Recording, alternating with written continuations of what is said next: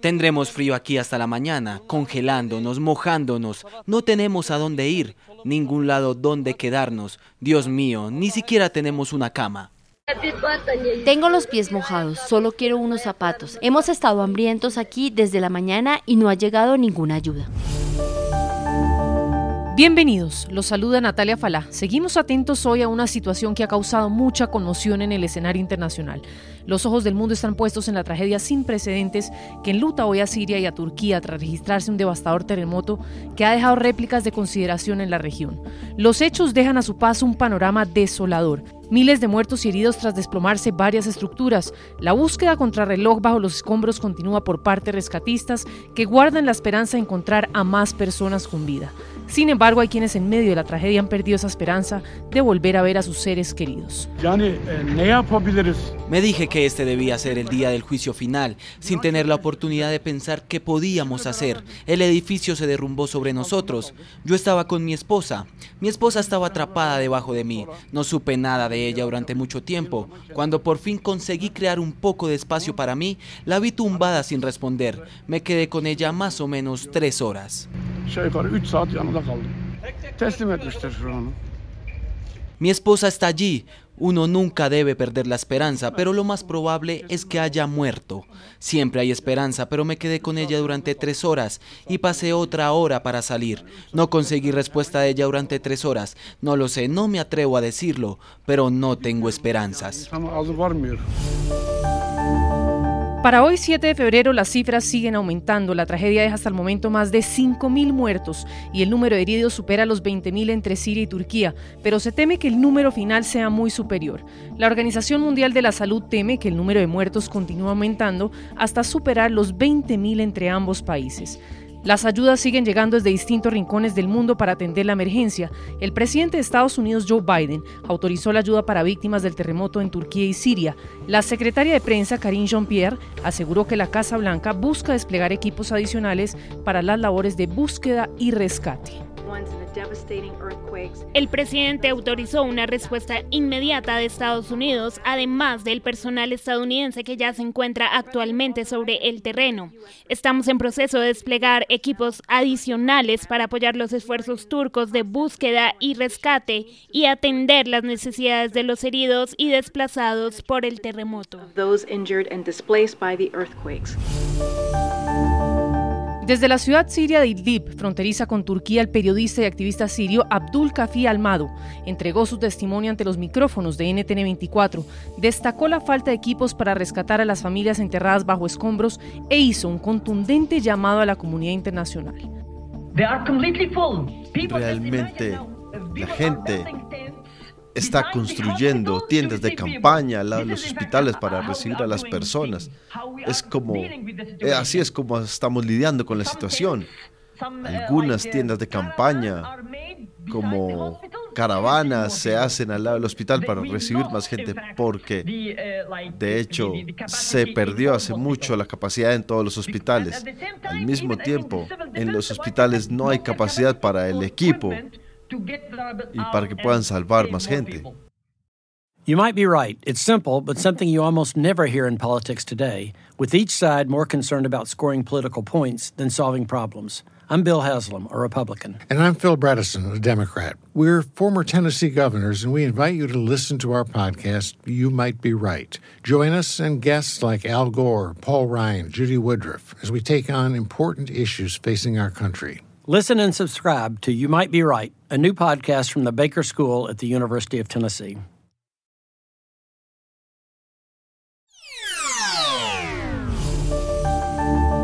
Cambiamos de tema y hablamos ahora de la nueva campaña que impulsa UNICEF bautizada Nutrir la Vida, con la que busca prevenir el exceso de peso en la población infantil. El propósito de esta iniciativa es darles herramientas a los padres, madres y cuidadores para que puedan llevar a cabo una alimentación sana y la actividad física más allá de una obligación.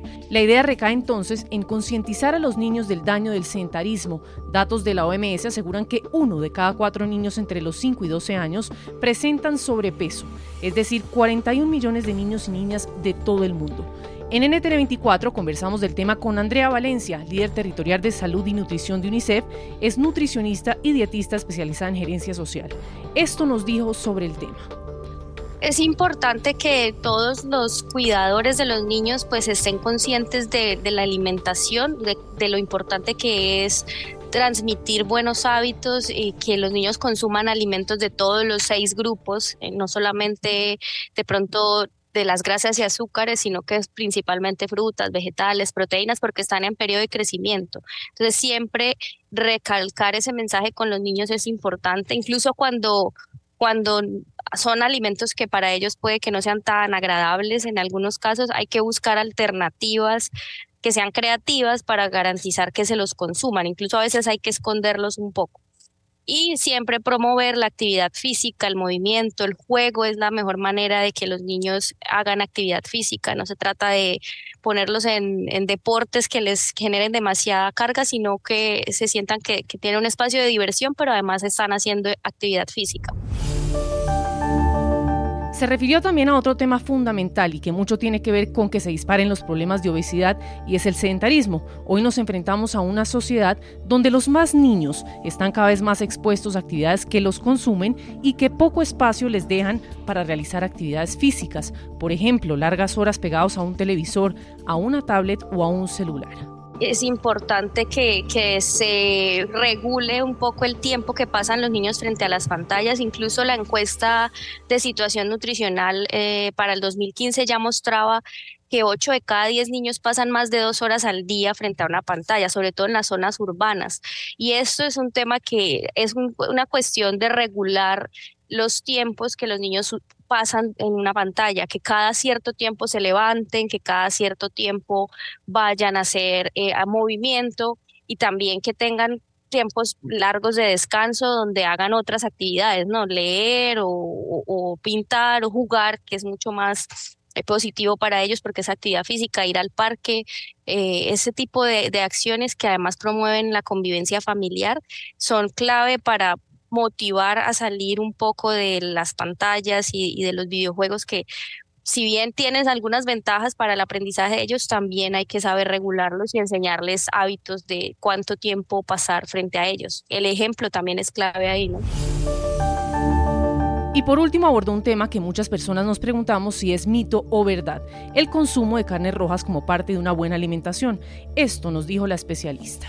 Los estudios han mostrado que tiene cierta asociación el exceso, no, no el consumo, sino el exceso de consumo de, carnes rojas con algunos tipos de cáncer.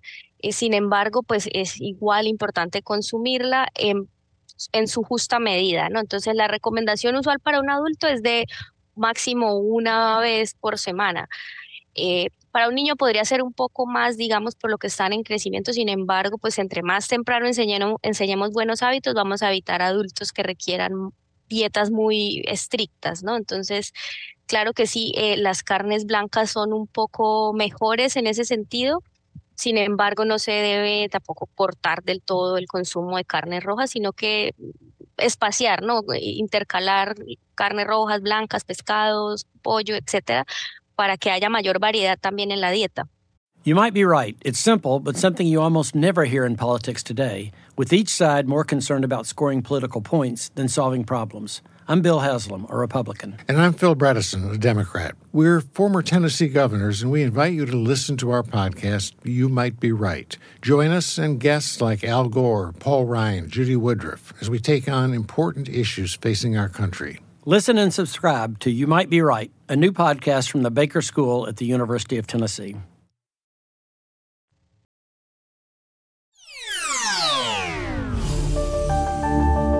Y cerramos con noticias en Colombia. Seguiremos atentos a cómo avanzan esos proyectos de reforma del gobierno de Gustavo Petro y hoy nos enfocamos en una que despierta más incertidumbre que certezas, la reforma laboral. ¿Será que se acabarán los contratos a término fijo en Colombia? Pues resulta que la ministra de Trabajo, Gloria Inés Ramírez, siguió detallando lo que esperan desde el gobierno del presidente Gustavo Petro sea el futuro de esta reforma. Sobre evaluar los contratos a término fijo, esta iniciativa ya está consolidada en un documento y se espera esté lista en las próximas semanas y se tramite en la legislatura del primer semestre del 2023. Sobre el futuro de esos contratos a término fijo aseguró la ministra Ramírez que todos podrían ser a término indefinido, que esta es la más reciente experiencia en España y que han sido exitosos. Aseguró además que esta idea surge sobre la base de un clamor de los trabajadores en el país que piden que este tipo de vinculación contractual se acabe. Esta es solo una arista de la reforma laboral, pero ¿cómo entenderla? ¿Qué es lo que realmente necesitan tanto empresarios como trabajadores en Colombia? Pues de este tema habló precisamente anoche la senadora María Fernanda Cabal, quien ofreció un amplio análisis en entrevista con el periodista colombiano Oscar Montes. Escuchen lo que dijo. Lo más preocupante para el empresario es que haya más cargas de las que ya existen. En Colombia se han reconocido una cantidad de derechos que en otros países, incluso países muy prósperos, no existen, que son derechos que obviamente no se pueden reversar, pero que a mi juicio lo que se necesita en Colombia es una flexibilización del sistema. ¿Por qué? Porque hay muchos trabajadores que desean estudiar y solo pueden trabajar a ciertas horas y solo pueden trabajar de repente los fines de semana y su condición impide que sean formalizados. Ningún empleador los va a emplear por las obligaciones que le generan a ese empleador. Entonces, cuando usted vuelve tan rígido un sistema, lo que hace es que expulsa al trabajador formal y crece la informalidad. Si por el contrario se conserva lo que hoy se ha ganado en cuanto a prestaciones y derechos laborales, pero se flexibiliza para que el empleado decida cuál es la forma de contratación que a él le sirve, si es solo de noche, si es solo pocas horas, si es solo el fin de semana, sin poner en riesgo a su empleador, sería mucho más fácil uno lograr formalizar esos tipos de empleo que se dan y que existen.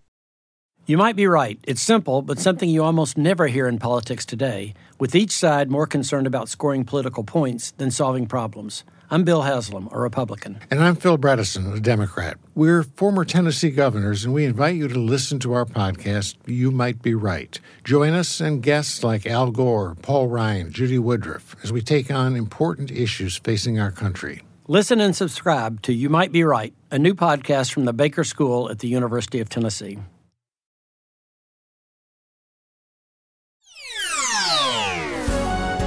Si le gustó este podcast puede buscar más de nuestro contenido en www.ntn24.com. Soy Natalia Falá y ha sido como siempre un gusto estar con ustedes.